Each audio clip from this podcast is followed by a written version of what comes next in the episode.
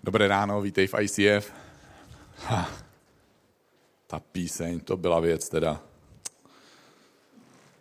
Ten text, i to podání teda, já bych normálně tleskal a brečel současně. Takže díky moc, díky moc. A začínáme, dneska máme čtvrtý, poslední díl ze série I want to believe, but. A dnešní díl je teda na téma Chtěl bych věřit, ale proč Bůh dovolí tolik krutých věcí ve světě, a v našem životě, pokud nás opravdu miluje. A tohle je pro lidi asi největší a často nejtěžší námitka vůči Bohu a vůči Ježíši. A lidé často neodmítají Boha, ale odmítají ten překroucený obrázek Boha. A lidé řeknou, já bych chtěl věřit, ale vypadá to, že Bůh o nás lidi nemá zájem. Já si vzpomínám na já jsem si trochu nadechnul, rozdechat tu, tu atmosféru, trošku rozjemnělej. Vzpomínám si na příběh tatínka, který se se dvěma svýma dětma modlil za svoji manželku, jejich maminku, která umírala na rakovinu a spolu s nimi se modlili další přátelé z jejich církve i další věřící z jiných měst, kteří je znali a po mnoha měsících trápení, chemoterapii, modliteb ta žena umřela. A v takovou chvíli je opravdu oprávněná otázka. Jak můžeš věřit v Boha, kterému jsme úplně ukradení? Proč Bůh neodpověděl na modlitbu táty a dvou malých dětí? A mnozí musí mít podobnou otázku. Jak Bůh mohl dovolit teroristický útok, o kterých čteme? Jak může dovolit, aby matka vyhodila dítě z okna? Jak se Bůh může dívat na to, že někdo je ošklivým způsobem zneužitý. Proč jsme potratili miminko? Proč moje bolest neodchází? Já se přeci snažím. Je tam někde vůbec nějaký Bůh, když se cítím takhle? A upřímně, asi nebudu schopný dneska ráno odpovědět na všechny tvé otázky nebo bolesti. A upřímně, ne všechno, co dneska řeknu, ti musí zákonitě pomoct. Ale nejsi jediný, kdo cítí pochybnost s otázkou, jak může být Bůh tak krutý. Vlastně asi každý z nás, nejméně jednou, ale často i víckrát za život, stojíme v podobných situacích. Když mi bylo 14 let, kde byl Bůh? Moje maminka, s kterou jsem žil bez, bez táty, bez zbytku rodiny, zemřela. Kde byl Bůh, když se ke mně následně nasled, nastěhoval děda? Protože chtěl pomoct svému vnukovi, ale během roku postupně začal zvracet a nestíhal odejít na to, ale to 15-letý kluk začal vynášet kýbl za kýblem od jeho postele na záchod. A starodávný izraelský král David se ptal, bože, kde jsi? Zemřel mi syn. Další syn mě vyhnal z paláce. A se svojí armádou mě hledá, aby mě zabil. Kde jsi, bože? Jsi vůbec? Slyšíš mě vůbec? Nebo starodávný multimilionář Job, předchůdce Steva Jobse. Podle Bible prý spravedlivý týpek s úžasnou kariérou, rozsáhlým majetkem, spoustou akcí, krásnou rodinou a zažije všechny možné tragédie v jednom jediném dni. Jeho stáda pomřou, on onemocní vážnou kožní nemocí, jeho, jeho děti umírají ten samý den pod zřícenou střechou domu jeho kariéra pryč, jeho rodina je pryč, jeho přátelé, když to budete číst, tak zjistíte, že to jsou docela blbečci. Manželka si hraje na psychoterapeutku a říká mu, tak proklej Boha a umři. Nebo Jan Křtitel, bratránek Ježíše Krista. On si uvědomuje, vidí ve svém životě, že má poslání. Mám připravit cestu pro Mesiáše světa, zachránce světa. A tak chodí oblečený divně, v takovém pytli, chová se divně, vykřikuje, Ježíš přichází. Už jste potkali nějaký takový lidi na ulici nebo v tramvaji? Jan Křtitel byl stejný, takže těžko jim to vyčítat. A nestrhává pozornost na sebe, ale propaguje nadřazenost Ježíše. A říká, nenásledujte mě, ale jeho, protože já si nezasluhuju ani zavázat kaničku u jeho bod. Tuhle větu potom objevu, opakuje šíleně pišná princezna v české pohádce. Nakonec tenhle Jan Křtitel je uvězněný. Je uvězněný za správnou věc. Takže nespravedlivě. Jak on se může cítit po té, co všechno tohle dělal? Já jsem obětoval ale pro Boha všechno. Jedl jsem jen kobylky a med. Žádný bílý pečivo, jo. ani nutelu, ani kapku alkoholu. Všichni bydleli hezky v nějakých domech. Já žil za městem ve stanu. Propagoval jsem toho Ježíše a Ježíš, jak on si žije? Jo, promění vodu ve víno, hned to je první jeho jako. Jo, potom víně všichni ráno se probouzejí, že samozřejmě trošku zpracovaní. Křičí, vodu, mohl by někdo nést vodu? Ježíš jako vždy ochotně se přihlásí, já, já bych mohl. Všichni zvednou hlavu a křičí, ne, ten už ne. Lidi ho u sebe ubytovávají, zvou ho na večírky, pořádí nějaký ryby, hostiny, všude kolem něj nějaký holky. A Jan Křtitel sedí v tom vězení a říká, Ježíš by za mnou měl přijít do vězení. Měl by přijít s armádou andělů. Píseň tisíců hlasů andělů by měly znít, stráže by měly omdlít hrůzou, světlo se šíří, země se třesem, mříže praskají, jsem volný. Ježíši, kde jsi?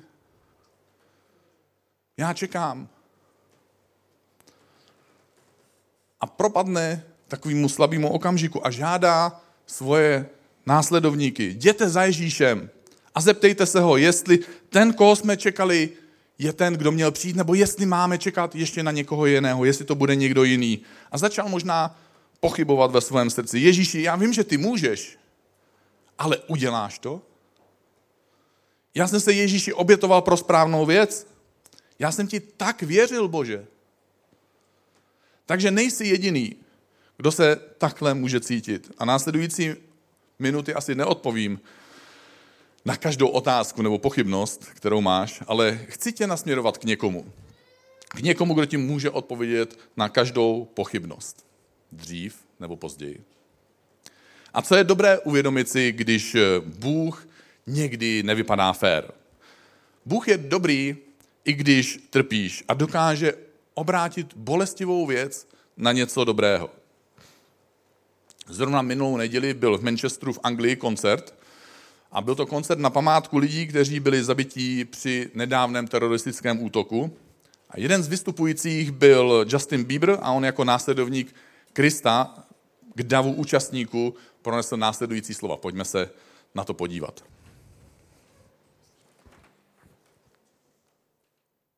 First of all, I just want to say thank you so much for having me. You guys are so brave. Um, what an amazing thing we're doing tonight. Would you not agree? Would you agree that love always wins? What a better way to fight evil with evil than to fight evil with good. Would you guys agree with that?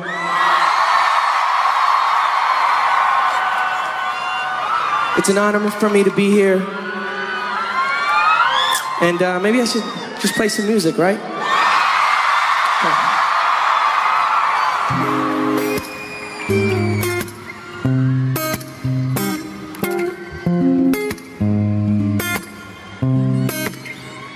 All the times that you ran to my parade, yeah, and all the clubs you get in using my name. I'm not gonna let go of love. I'm not gonna let go of God. Put your hand up if you're not gonna let go.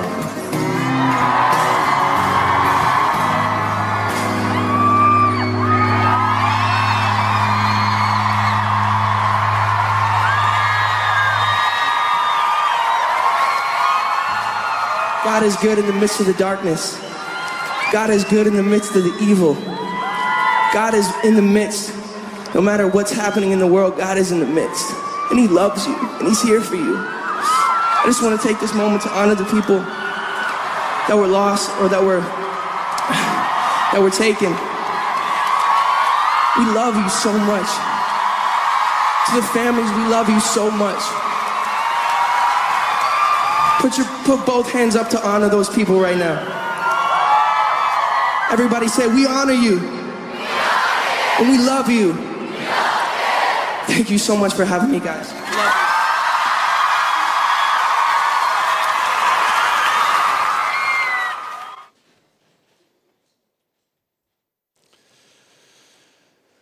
Takže, umřel ti někdo blízký.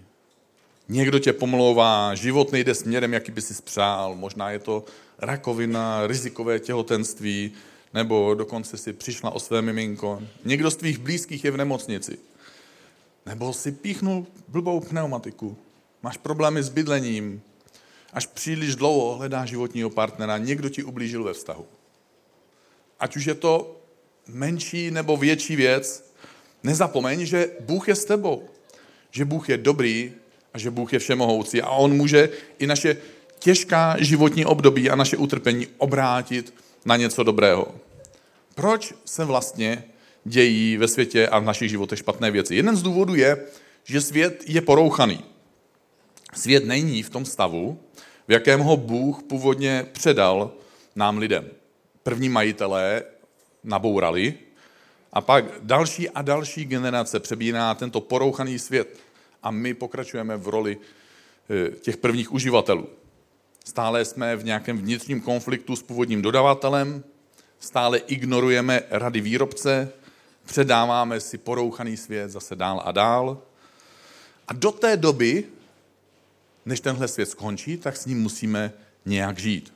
A žít s čímkoliv, co je porouchané, to není žádný med. To víte. Když se vám porouchá doma kuchyňský robot, to není žádný med. Dalším důvodem, proč se dějí špatné věci, je, že je tady náš nepřítel. Člověk a Bůh, my máme společného nepřítele. Ježíš o něm řekl, že tento nepřítel přichází, aby nás okrádal o radost ze života, aby zabíjel naše vztahy s lidmi a s Bohem a aby ničil naše životní poslání. Ale je to právě Ježíš, který přichází, aby tohohle nepřítele v konečném bodu zbavil jeho nadvlády nad tímto světem. Pak se dějí špatné věci, protože jsme tu my. Aj, to jsem nechtěl slyšet, že? Dneska ráno, ale taky je to trochu pravda, protože ty a já, my děláme chyby. A skrze Krista my jsme vykoupení pro věčnost. My křesťané se z toho radujeme. Ale v pozemském životě stále ještě fungují přírodní a boží zákony. A my někdy svojí hloupostí nebo ve snaze o svoji nezávislost na Bohu anebo z nějakých jiných důvodů, ignorujeme prostě někdy boží rady a jsme překvapeni, že jsme obklíčení následkama svých vlastních chyb. A podobně jako my děláme chyby, jako třeba jako já, tak eh, lidé bez zlého úmyslu a někdy lidé se zlým úmyslem také, nebo s píchou, sebestředností, se zájmem dosáhnout svého štěstí bez ohledu na druhé, tak podobně jako my, tak lidé kolem nás působí někdy neštěstí lidem kolem sebe. Takže ať už se zlo děje z jakéhokoliv důvodu, Bůh je přesto natolik všemohoucí, že může a dokáže a chce použít i tuhle nepříjemnou okolnost nebo nepříjemnou zkušenost a proměnit ji v něco dobrého. A poštol Petr o tom píše ve svém dopisu. Proto se radujte. A tyjo, to je zvrácený trochu. Proto se radujte, i kdybyste teď museli nakrátko snášet různé zkoušky. I pomíjivé zlato se přece zkouší ohněm. Vaše víra v Ježíše Krista je ale mnohem vzácnější než zlato. A když se ukáže rizost té vaší víry, ta čistota vaší víry, bude vám to ke chvále cti a slávě v den, kdy přijde Ježíš Kristus. Když jsem před 15 lety se dostal do takové uh, nějaké formy, já nevím, jak to nazval, vyhoření, nebo stres mě atakoval takovým způsobem, že jsem z toho měl křeče, že musel přijíždět ambulance a řešit to nějakou injekcí, tak jsem se tehdy stáhnul ze svojí služby Bohu, eh, částečně, nebo velmi, velmi hodně. Změnil jsem zaměstnání, navštívil jsem různé doktory, Eh, poslouchal jsem různé kazatele, co, co říkají na téma, na téma vyhoření, přetížení. Trávil jsem víc času s rodinou, měli jsme, měli jsme dvě malé děti. Pak přišlo další období, my jsme se přestěhovali do Prahy se svými přáteli, já jsem začal podnikat, ale pořád, každé ráno jsem měl, nebo téměř každé ráno, úplně každý ráno ne, ale téměř každé ráno jsem měl povzbuzení prvních několik desítek minut, takový vnitřní záchvaty paniky. Něco podobného, jako když budete muset maturovat uh, za pět minut, moc jste se neučili, uh, nebude tam pětičlená komise, ale bude tam stadion plný lidí a vy jste si zapomněli ještě navíc vzít kalhoty. Takže takový pocit jako nejistoty eh, jsem mýval, mýval v žaludku po ránu takhle. A měl jsem prostě chvíli na pocit, že nemám věci vůbec pod kontrolou a že ten svůj život nezvládnu. A dál jsem byl následovník Ježíše. Dál jsem byl, dál jsem se ptal Boha, co mám dělat. A pak přišlo období před, před pár lety, kdy mě tehdejší pastor ICF Praha Jirka Zdráhal požádal, jestli bych převzal vedení ICF. Měl jsem z toho velký respekt, protože jsem asi jako jediný tehdy věděl, jak se takhle po ránu cítím a jak mám pocit, že mám věci pod kontrolou a teďka bych měl převzít ještě jinou věc, abych ji měl podobně pod kontrolou, jakože vůbec. A, ale od prvního dne, co jsem souhlasil a začal jsem se věnovat eh, intenzivně službě Bohu a lidem s tímhle nějakým novým vnitřním nasazením, tak tyhle moje pocity paniky a úzkosti v podstatě úplně zmizely.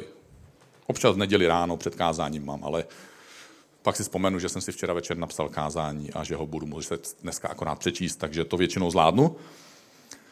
A nechci tím říct, že víc práce nebo že víc služby vyřeší všechny tvoje problémy, ale chci tím říct, že někdy, když se přestaneme soustředit jenom sami na sebe, na to, co bolí nás, na to, co nás trápí, a začneme sloužit lidem kolem sebe, pomáhat jim s tím, co je trápí, tak naše trápení třeba nezmizí, ale nebude určitě tak velké. A nebude to jediné trápení na světě najednou, které existuje.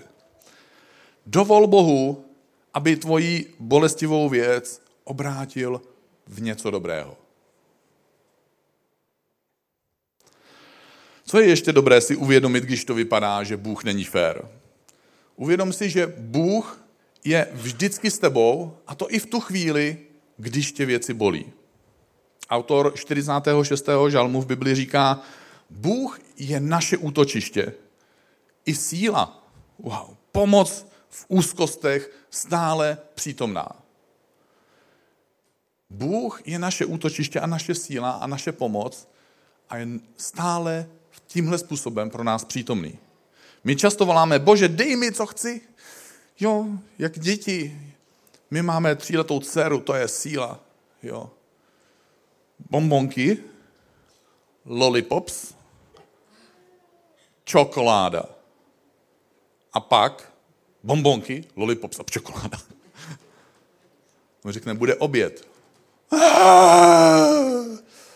Já něco chci. A Bůh nám odpovídá. My voláme taky k Bohu. Bože, já něco chci, jo, bože, já chci bombonky, čokoláda, lollipops, jo.